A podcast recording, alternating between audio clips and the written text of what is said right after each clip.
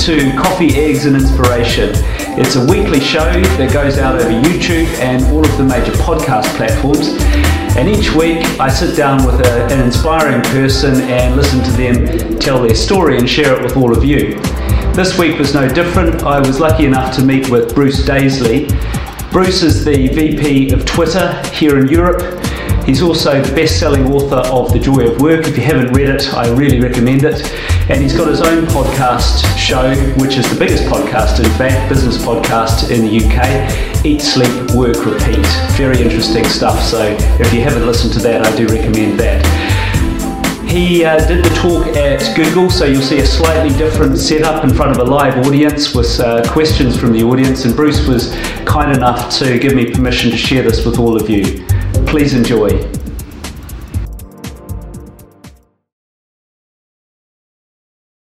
Hello, good afternoon. It is afternoon, isn't it? Good to see you're all taking some time out for lunch, which is uh, one of the topics that we'll no doubt get to. I'm super, super excited uh, to welcome our guest today. Uh, I know most of you in the audience. My name's Craig Fenton. I lead uh, strategy and operations for the UK and Ireland. And I also have the privilege of leading well-being for strategy and operations, GTM for EMEA. So that's the hat I'm wearing today and, uh, and the context for our, our speaker. And I know this is a, a, subject close to, to many of our hearts. I'll give Bruce a quick uh, introduction. He, he insisted I wasn't too uh, extensive on this. So, Bruce uh, is the VP EMEA for Twitter. Uh, he grew up in a, in a council estate in Birmingham and paid his way through university working in fast food chains. And since then has had an absolutely meteoric and impressive rise in the industry. Uh, he's the best selling author of The Joy of Work. Anyone read it? I've read it. Yeah. Okay. So a few more copies, Bruce. We'll get we'll get sold today. Uh, it's a great read. If you haven't read it, do read it. Number one bestseller uh, in the Times, uh, and just some really interesting, resonant uh, tips about how to uh, make work more enjoyable. He's also got the UK's number one podcast, uh, which is called Eat, Sleep, Walk, Work, Repeat. He spent the 90s selling mostly uh, uh, radio time. Uh, back, back, in the, back in the day, in the, in the 90s. He spent a, time, a long time at EMAP. then he led YouTube and display at Google. So we're welcoming Bruce back. Uh, now at Twitter, where he's been for the last seven years. So please join me in giving a really warm welcome to Bruce Daisley.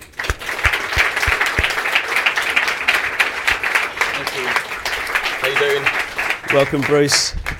So, so, what I will say is the book is just six copies behind the number one best-selling business book of the year, which is a book by a guy called Patrick Lencioni, who hasn't bothered to come here, as far as I know. So I'm just saying that, you know, and un- everyone loves an underdog. So, so, for, so for this day only, you, be, please feel free to get your phones out. Expensive. Uh, yeah. well.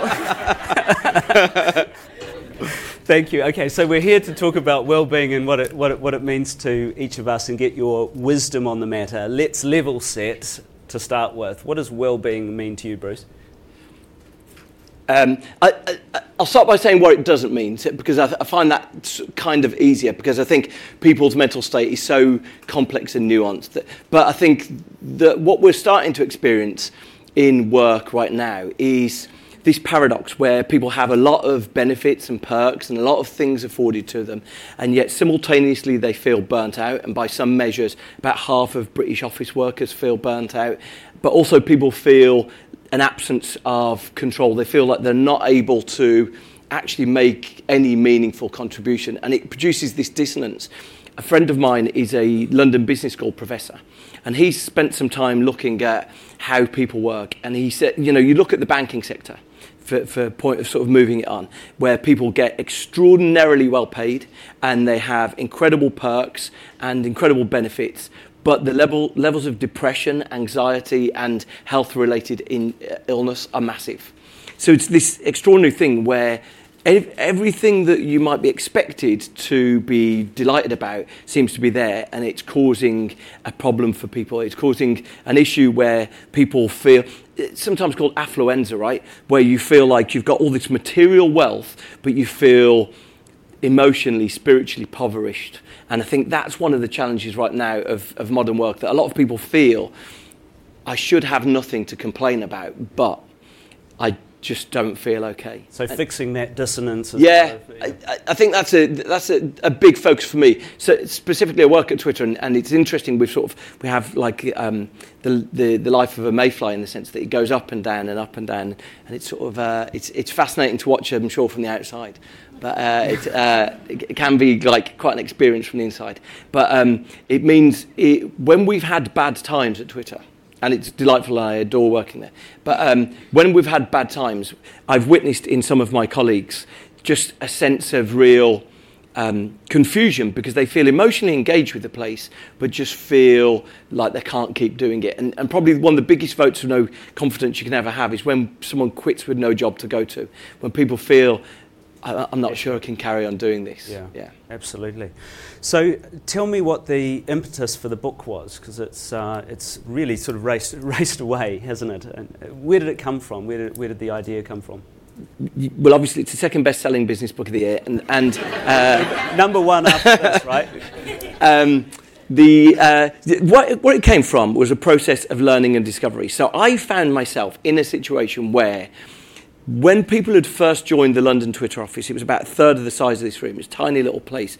And there was no doubt it was one of the most enjoyable environments I've worked in. I have to say, when I worked in the YouTube team here, that was quite a, a buzz as well. So mm-hmm. th- we, we sort of, we, we had a really good environment and, um, and then something went wrong. And I think because I'd low key taken credit for when times had been good, I thought I need to take responsibility for why times are bad.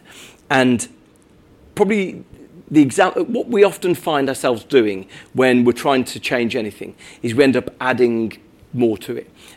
To give you an example, I met someone from a charity that said to me, We're trying to fix our culture. And so to do it, we put a three hour meeting in everyone's diary. No one turned up for the three hour meeting. And it's because our instinct is always to think, let's put something extra in, let's add a meeting, let's do something. Um, and and I think you know my my interest was what can I actually do to make people's lives better. And the more, started, and then I sort of started doing this podcast. And what I discovered very quickly is that you meet a lot of bosses who will tell you the story, the narrative of, of how they fix their work. And then you'll meet people like the London Business School professor or, or people who've done research into it. And the answers are completely different. So you have to pick a side. Do I pick Reed Hastings? The CEO of Netflix, who says the secret of success for Netflix is we're a team, not a family? Or do I pick Sigal Barsade, from, who's a professor at Wharton, who says the most important thing in good teams is they feel a familial love between them? And so you've got to pick. You can't have both. You so which side are you on? So i am very strongly on the side of the people who do the research, right. the people who do the evidence. um, and, you know, if, if you search, a good place to, to start would be to search Netflix on Glassdoor and you read some, you know, people say it's hunger food, the Hunger Games with better food.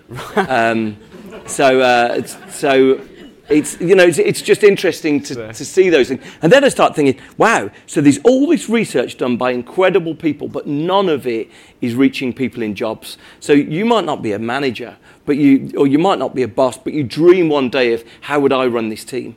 And then you read some of this and you're like wow this is extraordinary. And and so that was my feeling. My feeling was there were a lot of things that any of us could do to improve work but it's no one's fault that none of that evidence is reaching the average 25 year old worker, the average 32 year old boss. You know, none of it's reaching people. So it's up to us. In a, in a, way. Just uh, my feeling was if you package some of this research into a way that anyone could bring to their team meeting and say, look, I just thought we might want to try to do team meetings a bit more like this, or I wonder if we could consider this for the next time we uh, we, we think about our team culture and try and package it in a way that people can sort of bring it along yeah. to start a discussion, right. it might help facilitate that. Well, uh, very grateful for you all to uh, add this meeting to the, to the diary today for, uh, for wellbeing. I'm going to ask you a challenging question. So you work at Twitter, I work at Google. In a way, you know, our business is to pump information out in, in some way and entertainment and, and, and, this sort of stuff. And, you know, the information is almost overwhelming sometimes. Do you feel a paradox between, you know, what you advocate uh, in well-being on the one hand and the organisation you work with? And I, I reflect that on myself as well because it's something that I think about. Uh, personally, I don't. Uh, I mean, you know, to, put, to give you in context, the average Twitter user uses Twitter for about 10 minutes a day. Um, so it's not this thing where it, it, doesn't compete, for example, with the, the average time that most people spend watching TV. So it's, it's pretty small. In fact, broadly, I would say it's about the same amount of time that people read a magazine or newspapers a day. So, so it's pretty small, but I recognise there are some people who use it more than that. I've been really inspired. There's a, a, really interesting guy at Georgetown University, a guy called Cal Newport, who's I, I, like him because he's he's a subversive thinker. He thinks in a different way to a lot of other people. So he's doing a book right now called A World Without Email. Interesting, right? He says he specifically he mentioned Google to me. He said if I hired the best engineers in the world and I was paying them loads of money, the last thing I would do is give them a personal email account. Right, and irrespective of what you think of that, as a thought experiment, what an interesting thought experiment. What would it look like if you didn't give them a personal email account? Maybe you give them a group email account with notifications and updates. We don't give them a personal one. I don't know. It's just an interesting thought experiment. But he wrote a book this year called Digital Minim- Minimalism. And I guess his point of that book was that he, want, he said to people, we often use digital products without being clear of our intention of how we're using them it's very easy to fill an idle moment by going onto your phone. Yeah. Very easy. We're all guilty of it. And he said, he's not saying that we don't do those things, but we try and be a bit more intentional about why we're doing them. Right. So, you know, YouTube, for example, I'm the biggest fan of YouTube in the world. I, I absolutely adore it. It was the greatest honour to work on it. And I, I, think, you know, it's such a force for good in so many ways. But if you're clear about what you're going onto YouTube to do, I think you can get more benefit than or TV or Twitter or anything. Yeah. And so just being a bit intentional about what we're aiming to, to use our time for, I think probably is good advice for anyone. Going there to learn something rather than sort of idly graze. Yeah, that's it. Yeah. That's yeah. It's a, it's, a, it's a great idea. I want to latch on to this point around email. I find your provocation very, very stimulating because I think about this, this deeply. Like most people in this room, I probably get 150 emails a day. Um, not all of them are very relevant. And I often wonder what the world would, would be like uh, without email. By the way, anyone in, in favour of losing email completely? No, it's 50, mm, percent of the room. There's a really interesting thing. What, um, what, if? There's, there's uh, an anthropologist um, he started off by studying monkeys. A guy called Robin Dunbar. Do you, do you know Dunbar's number? These, let me t- talk you through it. So, so Robin Dunbar did this really interesting piece of work where he looked at the, uh, the cognitive capacity of monkeys, actually. Monkeys spend about four hours a day. Here we go. monkeys spend about four hours a day grooming each other. So sitting four hours a day, this is about 40% of their waking time, four hours a day just picking the fleas off each other. Now, if it was related to the, the amount of fleas they had, then long-haired monkeys would require more grooming than short-haired monkeys, but it's the same. And uh, he couldn't understand what, what was, was influencing it. Also, in addition, there seemed to be something where different groups of monkeys would groom more or less different uh, numbers of monkeys. Anyway, he discovered it's directly related to the size of the brain and a specific part of the brain. But um, so he was really interested. So, so monkeys will groom about between 15, 20 monkeys. You never get a group of chimpanzees bigger than 13 males. There seems to be something in that. He plotted it to what to see how many, just on, based on brain size, how many human beings humans would hang around with, how many that they would associate with. So grooming is a very intimate activity, and he came up with this number 150. It was very much sort of, uh, it was very much a thought experiment. What what would that mean? He started looking for um, the the uh, occurrence of 150 in human civilization, and it appears everywhere. It appears in uh, troop numbers, in military battalions going through, through time. It's the average village size in the Domesday Book. Uh, it's the average tribe size in sort of ancient civilizations. It occurs time and time again. And he reached, so he called this, or someone else called it, Dunbar's number. The idea that we're only able to form trusting relationships with 150 other people. That's the, the notion of Dunbar's number. The first thing that occurs when you talk about Dunbar's number, people say, I've got a thousand Facebook friends, or I've got 700 Facebook friends. Uh, but he, what he says is that you've got to be really clear. Dunbar's number is people that you would do a favour for, people that you would, you've got some sort of skin in the game. And so I think we all know that there's certain people, if you saw them out in a bar tonight, you'd duck down and you'd try and avoid being spotted. You know, there's, there's not always a trusting relationship. But the interesting thing is that we've created modern organisations where we breach that number, where we're expected to stay in touch with lots of people, to be in meetings with hundreds of people, and to be on email chains with, with hundreds of people. And I think what it's doing is it's creating this cognitive burden where we just feel overwhelmed. Now, Robin Dunbar said the monkeys were spending, the apes were spending 40% of their time doing this the average Brit spends about two days a week, so about 40% of their working time in meetings. And um, I think just what we've done is we've created organisations that are potentially too big for what humans can deal with. Right. So, you know, the, for me, it starts becoming a really interesting exercise in could you make meetings smaller? Could you make teams smaller? Could you stop reducing the amount of dependencies on other people? Because I think we'd find it more satisfying minimum viable product. I, I, assume you use email at Twitter, do you? Yeah, we do. What protocols, if any, do you have around it? I mean, we've got we've got a very well established norm now that we don't do weekend emails, and I think that's come about by um, our, our CEO is is he would never be that sort of person, but there's probably the people the layer below him who historically might have been weekend emailers, and I, th- I think we've learned through experience that when we had that, those high levels of burnout, that we were forced to ask ourselves, what are we doing that probably is unsustainable? So now, if someone emails at a weekend, and occasionally new starters, senior new starters will come in and email at the weekend, certainly other senior people will email them saying, can you not do weekend emails, please? Yeah.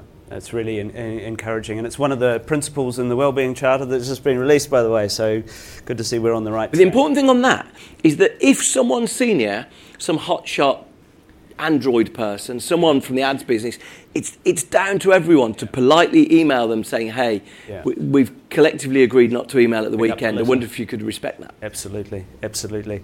I came from a culture actually pre, pre-Google that was always on, and I think it's a corporate choice. I, I completely agree, but it needs to be. yeah, and what happens with it is people get burnt out. Yeah. There's really interesting evidence. We can sort of see an A/B test. The banking industry still has very long working weeks, yeah. and um, and so what you observe there is 120 hour work weeks. So that's sometimes they call it sort of the uh, uh, the, the, the taxi turnaround because a taxi will drop you off at sort of 6 a.m. at home so you can have a shower, put new clothes on, and go back to work.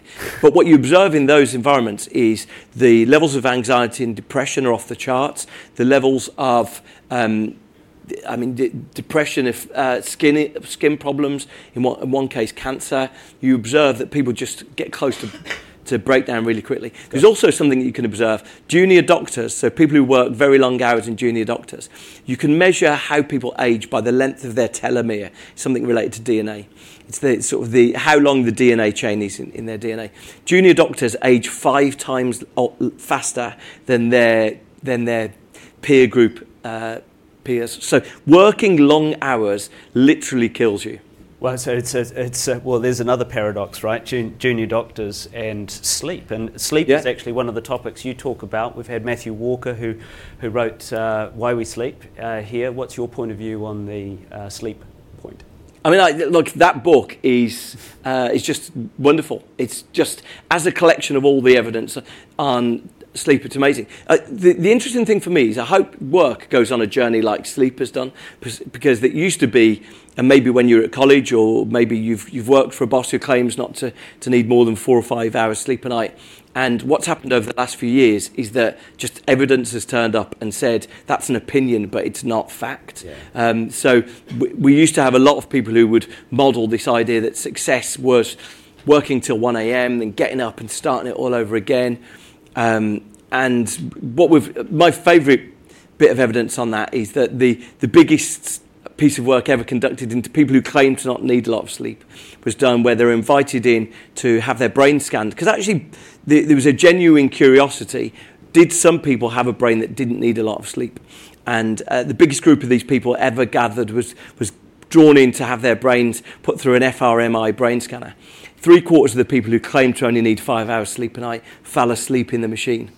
And uh, so I, I, think the conclusion was that we, we often paint a story that, that suits what we want it to believe, but unfortunately that's not backed up by the facts. So if work goes on that straight, same journey, because only a few months ago Elon Musk was on TV saying for him success is working 120 hours More a week. Than the competition. Absolutely. Right. Gary Vaynerchuk very famously sort of espouses this hustle culture. Gary, Gary V you know, a big voice in, in what people are uh, trying to aspire to, to reach success. He will talk about, you know, it's working 17 hours a day, and unfortunately, those people are modeling a pattern of behavior that all of the evidence says leads to right. burnout, breakdown, and illness. And there there's some pretty famous characters other than those ones. You know, Churchill and uh, Thatcher and Reagan, all of them were famously light sleepers. Or, or yeah, although Churchill used to get up at 11 a.m. Right. and he used to like he, famously. If you read anything about Churchill's pattern of behavior, I don't think he'd, he'd I don't think it'd survive modern tabloid media. But Churchill used to um, stay up late into the night, drink champagne all day.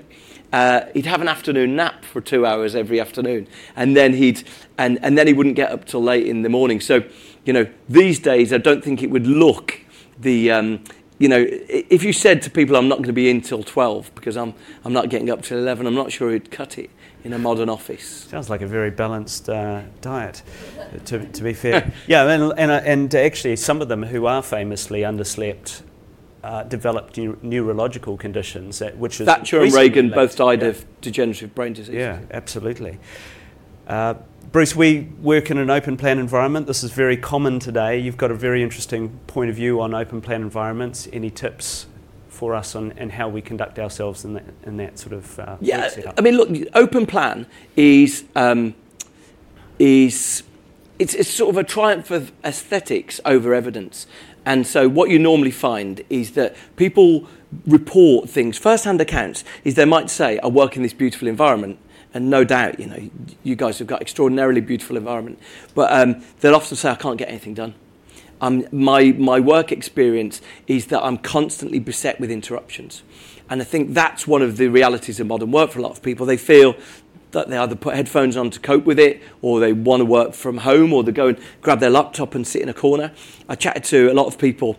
WeWork have had a bad month, haven't they? But I, I chatted to um, uh, people who work in WeWorks, and the most popular part in WeWorks is people not sitting at their allocated workstation, but going to sit anonymously Hiding. behind plants or going to sit in a sort of like. Why? Because people just love, they don't mind the aesthetics of where they work, but they just don't want to be interrupted. Right. And so I think that's the challenge. It was a really interesting piece of work done um, uh, a few years ago, and it's often repeated, called the Computing War Games. It's a really interesting experiment where you take, they take 500 developers in teams of two, and they give them a medium-sized problem that they've got to solve, and they can use any computing language, and all they're told is you've got to work in the way that you normally work. That's the only thing. And what they discovered was that this that you can't correlate the results with the amount of experience that people have got. You can't correlate re- the results with the program they use. You can't correlate the results with the seniority of the people. The only thing that correlates with the success and the best results are 10 times worse, t- 10 times better than the worst results. The only thing that correlates with success is how private people's working conditions were. People who said they were constantly interrupted were right at the bottom people who said that their, their working environment was acceptably private were right at the top. That's it. So then it's extraordinary based on that that we optimize work for aesthetics rather than people getting things done. Or costs per square foot. Yeah, absolutely. Yeah, absolutely. Yeah, we've developed this little protocol in the in the team where you can shut the uh, the uh, metaphorical office door by putting the headcans on. Yeah, yeah, yeah. I chatted to the guy who's Something building the. Um, the landscraper, the new Google building at King's Cross. And I was just really inspired because he's probably the number one architect in the world, a guy called Bjarke Ingels, in, incredibly sort of inspiring rock star, handsome Danish guy. And, uh, and he, uh, he talked to me about his thinking when he's designing that building. And he said, We've noticed people struggle to work in teams of more than 100. And that, that's interesting because that correlates with what we just talked about before, right? He said, when you look at historically high productive, high productivity environments, they te- seem to be where people are enabled um, and empowered to separate themselves from other teams a little bit, to maybe create their own spaces. There's this really interesting building called Building 20 at MIT. MIT, Massachusetts Institute of Technology, MIT uh, Building 20. I think it's Building 20 because its a number is confusing. I think it's Building 20. Produced nine Nobel Prize winning physicists in 12 years. Unbelievable. And uh, so they went and they said, what is it about this environment? Uh, it was horrible prefabricated, it's like a Portakabin. It was uh, it had mice, it had wooden ceilings that leaked. The only thing that was uh, that was particular about it was that because it was so rough and ready, people would turn up at the weekend and put a wall up. People would turn up and they'd say, oh, "I'm not having that," and they just they just put some some wood separating them from other people, or they'd they'd turn their team into eight people that are just together. And so Bjarke Ingels said that's our inspiration. When we're creating the landscraper, when we're creating the new Googleplex, our inspiration is how can people adapt and build their own environments. So that sounds pretty good. Give everyone walls to put up. Fantastic. Start moving the furniture around. Sounds that's the illusion of open plan. The illusion of open plan is everyone thinks, oh yeah, what's going to happen is we're all going to be in like this open space where people are jamming ideas with each other. That's not what happens. People wander over and say, can you keep your volume down on that phone call? Well, that kind of takes us into how people come together uh, when they have something to discuss. So, we talked a little bit earlier about meetings. Give us your tips on meetings or your observations. The meetings are a symptom of the problem rather than the cause of the problem, but they're a, a, really exhausting symptom of the problem. I always think this is that if there was like a Freaky Friday of your life where so a child's transplanted into your brain, they would observe pretty quickly how much time you spend in meetings. And then pretty quickly after that how little attention you spend in those meetings, right? How little attention you actually give to what's going on. You're almost, we are almost in this sort of pantomime of t- I'm present, I'm paying literally no attention, don't ask me anything. In fact, you know, these, the, one of the things that's most terrifying is when it goes quiet and someone says, Any questions? and they say your name. It's like, oh, right, I'm going to have to pretend to be paying attention. But there's a strange paradox, uh, which is. Um, I always think the fear of missing out has been supplanted by the fearing FOMO has been supplanted by FOMOOM, which is the, the fear of missing out on meetings. Because if everyone around you gets up and goes to a meeting, we immediately have this sense that we've been rejected. Like, why, am, why aren't I in this meeting? What's happening in that meeting? Can I come to the meeting? So, like, we've, we've got this strange thing that the meetings we're in, we don't pay any attention in, but then we want to be in all the other meetings we're not in. and, uh, and it creates this burden on us. It creates this sort of this this gravitational effect on us on our energy. You know, there's a strange thing uh, when people ha- are required to perform self control. It's exhausting. It's cognitive and mentally exhausting. Yeah. If you have to sit silently in a meeting all day, it's it's difficult to explain why you go home exhausted, right? All I've done is sat somewhere, but you go home mentally exhausted by having had that burden on you. You're exercising some. I remember, I, I remember in the uh, certainly in the noughties when conference calls were the, all the rage, right? You had 15 people on conference calls, and you'd ask a question, and somebody had come off, you know, there'd be a pause, and then the person called on would come off mute and say, Sorry, can you repeat the question? I was on mute. No, but you were on mute. You weren't. Basically, they weren't listening. So uh, we've started doing a lot. I chatted to a guy who was like a world expert on meetings, and I thought we're doing better stuff than that. So, but at Twitter, we do a lot of silent meetings. So, using Google Docs, the way that this works is on. silent meetings. We, the the the, the uh, it uses just Google Docs. Okay. But we um, but they're silent meetings. So you turn up at a meeting, it's calendared for an hour or whatever. Everyone reads the Google Doc together, annotates it, adds comments, and then normally that takes about 15 minutes, 20 minutes. And then at 20 minutes, you need, you need someone who runs the meeting. But so the person running the meeting will say, okay, feels to me like there's a lot of comments on these two themes. Then you spend about 20 minutes talking about those themes.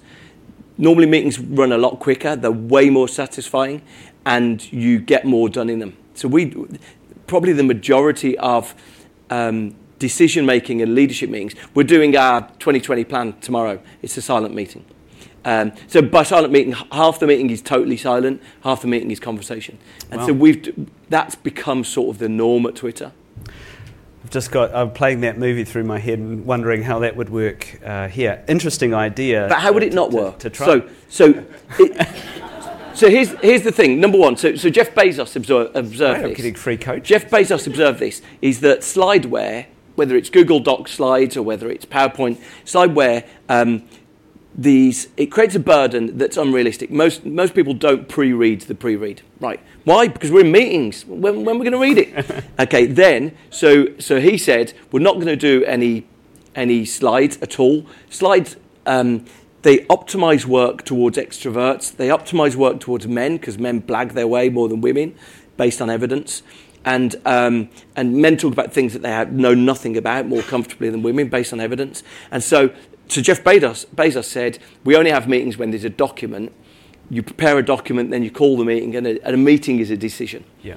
We've evolved that to we use Google Docs for ours, for our weekly meeting. So, say if you've got a weekly update that everyone needs to do, everyone puts two lines in there, everyone comments on that. You tend to get a far better exchange of information. Um, I, I'm not sure how it wouldn't work. The thing I'll say, one of my colleagues is probably the best advocate for it. He's written something called the Silent Meeting Manifesto, which is, if you're interested in that, you'll find his Medium post. And he, he talks through it. He's done a podcast with me talking through it. And he's done meetings up to 100 people using that format. Really? Okay. Uh, and he says what tends to happen is people's satisfaction with meeting goes up massively, um, and it just changes the dynamic of the meeting. Because you realise pretty quickly we don't need this meeting as often, Right. or this meeting feels like it can be different. So we're doing our sort of it spreads like a virus across our company, really. You got me, Bruce. I'm Have a go, it. man. I'm going to try it. Have I'm a go. Yeah. we'll see how it goes. I'll report back. Um, listen, I want to ask you something uh, which is sort of not specifically related to well-being, but kind of uh, kind of is. You've got an incredibly busy and, and senior job. You're leading an organisation across EMEA. You've got a podcast. You're an author, and I'm sure there's a stack of other things that I could list out that you're also doing it's a question from the heart. I've, I've just started my own YouTube channel and, and podcast myself. How do you find the time? Um, I, I see the podcast as my hobby rather than work. I think that's an important qualification. So, you know, I was traveling somewhere yesterday. I spent most of the day reading, most of the time that was like sitting around reading something that I'm fascinated and passionate about. Um, and I was, I was captivated by, and that was sort of late into the evening yesterday. Um, so I see that as more of a hobby than, and, and actually I find it gives me more passion and energy for my job to do that. But yeah, it, it's, there are times when it, there, there are bottlenecks where it becomes a little bit too much. I think if you ask my partner, there's times where I look like I've probably taken on a bit too much. But um, I've enjoyed having something that's a distraction from work. There's an interesting thing where um, over the last few years, work has replaced identity a bit. So you might recognise a bit of this that you know that people used to have hobbies. They used to be passionate about things. Turn up with their mates and they'd say, you know, whether they were in a band or whether they, they did something that they were they were dedicated to, and work has replaced that for a lot of us. Work is now our identity, and I think it's unhealthy. It's not only unhealthy for us. I think it's unhealthy for um, for, for, for just mental well-being as much as anything else. Well, you see, actually, you see more, don't you, of the, the side hustle that's going on, which is kind of a it's a Yeah. hobby. It's Yeah. a hobby that's sort of serious in some in some way. Do you see that as important? Absolutely, but I would say that you know the people who get the most nourishment from that are the people who dedicate time to it. Yeah. Because it's so easy to get to the end of a week and think I've spent zero hours on my side hustle. I've spent, uh, you know, I've given all of my best attention to my job. Yeah. And I think you know it's about if you are going to have that, try and dedicate your time to it. Yeah. Well, um, you've given me some really good tips uh, tips already. By the way, are, are those six books purchased? So- yes, one Yes, over come here. on. Any, any others? Get, get on the phone, get the book. It's re- really worth a read. Feel like your agent. I know I haven't got one. Uh, you talk about creativity a lot. uh, this is a this is a topic that's I think increasingly important. You know, because uh, you know creativity in a way is the last and most exciting human frontier in a world where we're able to lean on machines more and more and more. Talk to me about your point of view on creativity and how we can foster that in the work environment. There's, there's a real strange thing that you start observing a lot of people saying, and it's only when you look out for it you notice it. but people say, I had so many good ideas on holiday. And, um, and there's something, there's, there's, a reason for that. And I, I, came here about three months ago, I think I said this specifically then, so, so but I, I'll try and sort of say it for new for people. But this, um, if you were to do like a rudimentary 15 minute YouTube clip of how the brain works, one of the things that you'd find is that these, these three systems of cognition. And to be honest, the, the more neuroscientists you chat to, they sometimes name them different names, whatever. Neuroscience is a really interesting science because um, brain scanning has only really existed for 20 years. Before that, they used to test things on animals, a lot of animals, I used to be like animal activist, and now I spend all day reading about how monkeys are having their brains damaged.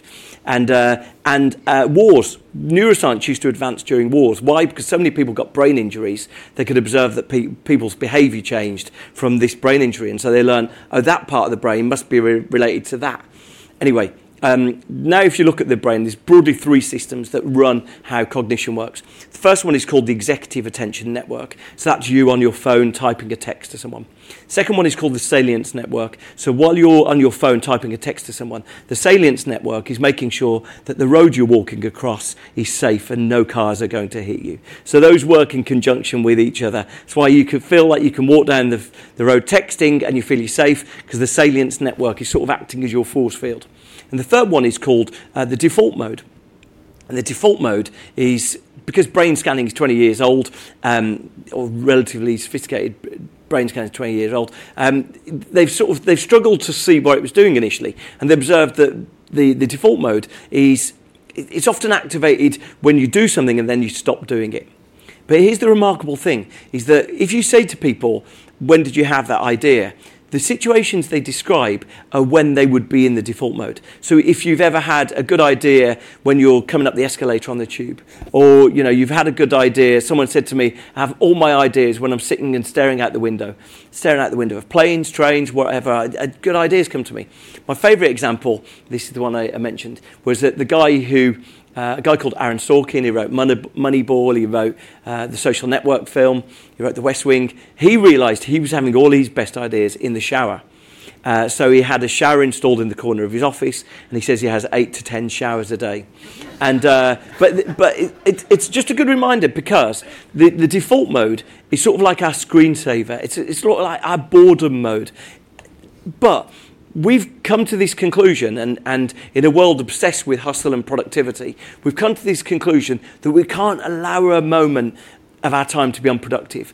If we go to bed and a moment of our time has been unproductive, then we've wasted a day and other people have, might have advanced beyond us. Until you look at the sort of genesis of ideas, and ideas don't come from constant perpetual busyness, they come from moments of our, of our brain giving, sort of uh, allowing these ideas to ferment. Hence why people say, you know, I went on a holiday and I had three really good ideas. Holiday, I had an idea for a business. When I had had an idea for an app. When I I had an idea for a book. Why? Because our brain, without this constant extra stimulus going in, is finally being allowed to connect things. So I think, you know, being really clear about those things, then you start looking. There used to be an old truism, uh, which was beware the busy manager. And it was true because if someone is constantly busy, then there's no gap for cognition. They don't come up with clever new ideas. They don't think how about. Yeah. And I think the more that we can be aware of that, it's why I worry that when people like Elon Musk model 120 hour work week, people think my secret is I need to be productive all the time. Yeah. So I need to be I need to be drinking bulletproof coffee. I need to be, you know, getting up at five to get to the gym. I need to be living Marky Mark schedule. Of, uh, I don't know if you saw Marky Mark's schedule, where he gets up at three, goes to the gym. Uh, it doesn't look like a happy life. But, um, but I need to be living this overly scheduled life. And the interesting thing is if you look at creative people, they generally don't do that. So there's, there's actually a really nice series of books that you can buy that looks at the creative, the, um, the daily routines of creative people. And quite often, whether it's J.K. Rowling, whether it's Charles Dickens, quite often they sort of do four or five hours of intense work in the morning with no interruption, with sort of no distraction, and then that's it. Really focused work. That's it. Yeah, yeah. That's it. Done for the day. And you've, you've got to schedule the space for it, right? I, Yeah. I, I schedule three hours a week to meet with myself. Probably the most boring meetings I have all week. But, uh, and sometimes I stick to it and sometimes I don't. But it's just to do that. It's to create that space to sort of uh, think. It, it really resonates. I'm going to ask people to step up to the microphone if you've got a question in a moment. So that's your 30 second warning. Uh, as, uh, as you're assembling your thoughts, differences, Bruce, between Gen X, Gen Y, Gen Z? Do you see any? Uh, is there any relevant uh, difference in the treatment that we should apply to those different age groups?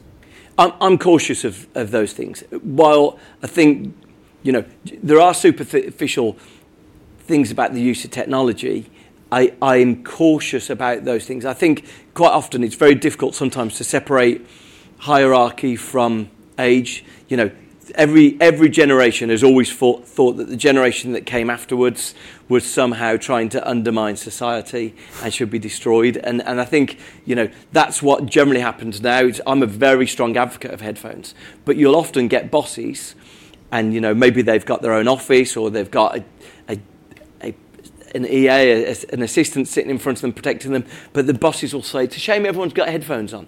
And they'll make a comment that doesn't reflect the way that work is just very different. So I'm cautious of those things, to be honest. Yeah, fair.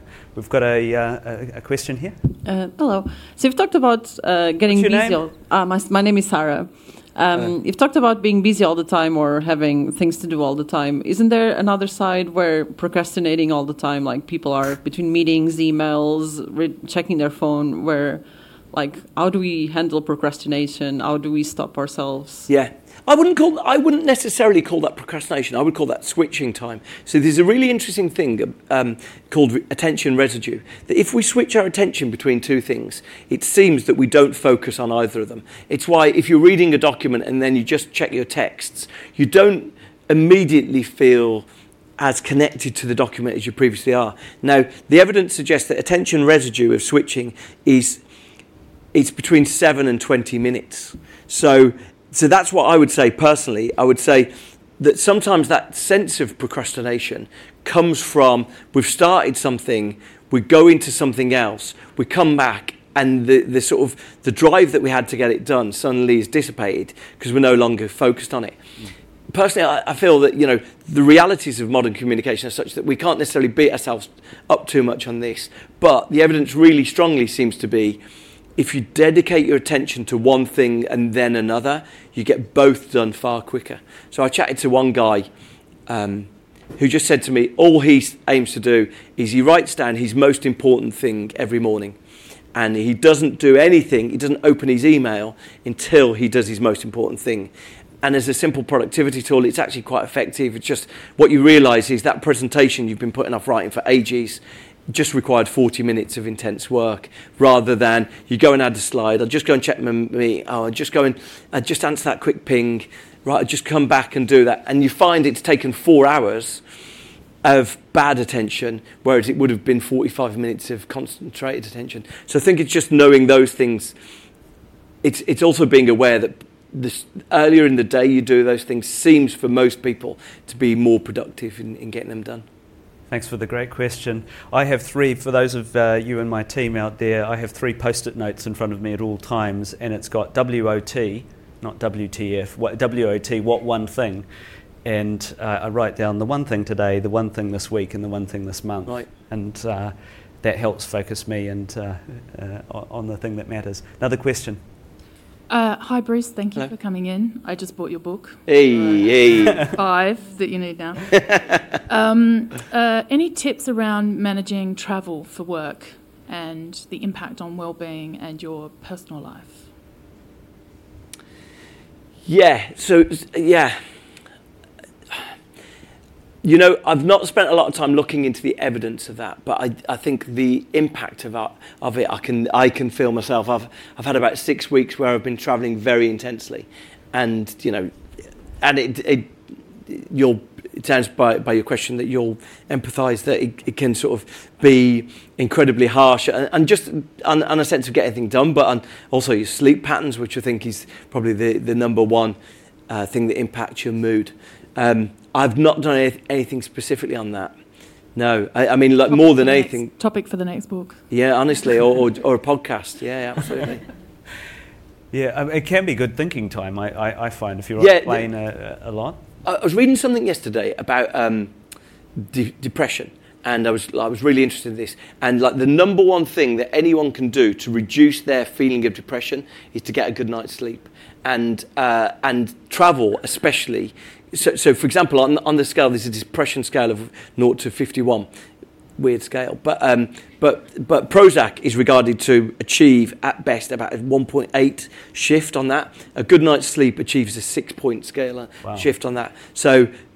It's, it's one of these things that quite often I'm not a depressive person, but quite often I can find myself saying, thinking, right, I'm depressed, and very quickly I realise, no, you're exhausted, and it's sort of it's sometimes, especially travel, can can send that wrong signal to us. I think. Go to sleep. Yeah, I invested in one of these. It's an Oura ring, and it gives Yeah, me lots of data on how. Yeah, little- how- little does that work? Uh, well, it, uh, it, it's a biometric uh, readout, so it measures things like um, heart rate, body temperature, Wow, right, oxygen. okay. It uh, and I don't work for the company. I have no vested interest in it, uh, but it's pretty interesting. As, just as a simple nudge, last night you had X hours of sleep. Uh, it also tells you how, how much dream sleep you have and how much deep sleep. Right, okay. That's enough of an advertisement for a Oura, ouraring.com. Jehan. Hi, Bruce. Uh, Jahan. Uh, my question would be what, what should my ideal relationship or marriage with my phone look like?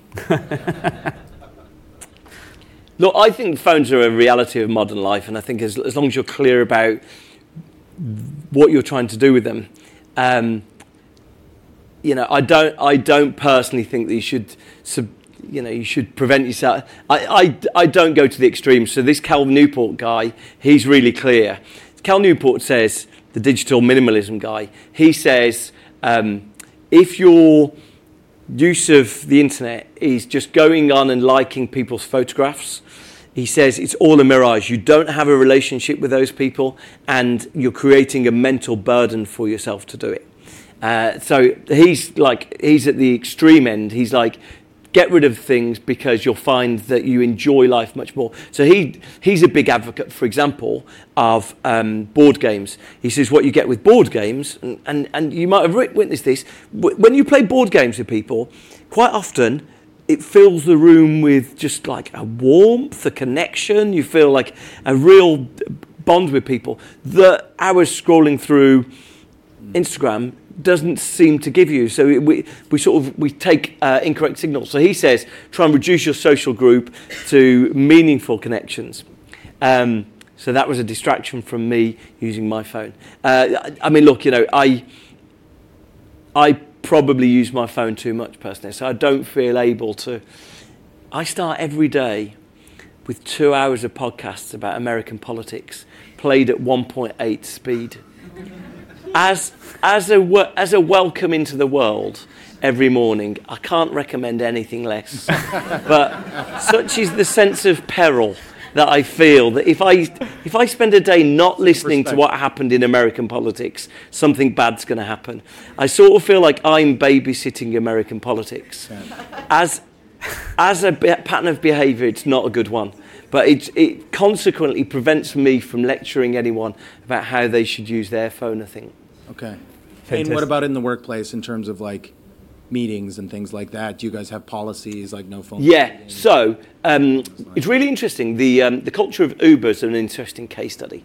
And there was a woman who went in, Harvard business professor called Frances Frei, and she went into Uber to try and fix things. And she observed very quickly that the use of devices in meetings was causing multiple issues. It was causing multiple issues because people were using it as back channels to say things about each other. Have you seen what she's wearing? Have you seen what he's just? Have you seen the state of him? Have you like people were commenting like that, and it was creating a lack of psychological safety that people there was two conversations going on in the room. And in addition people weren't paying attention. So they said we're banning devices from rooms um, and w- to allow meetings to be faster and to reduce the amount of meetings.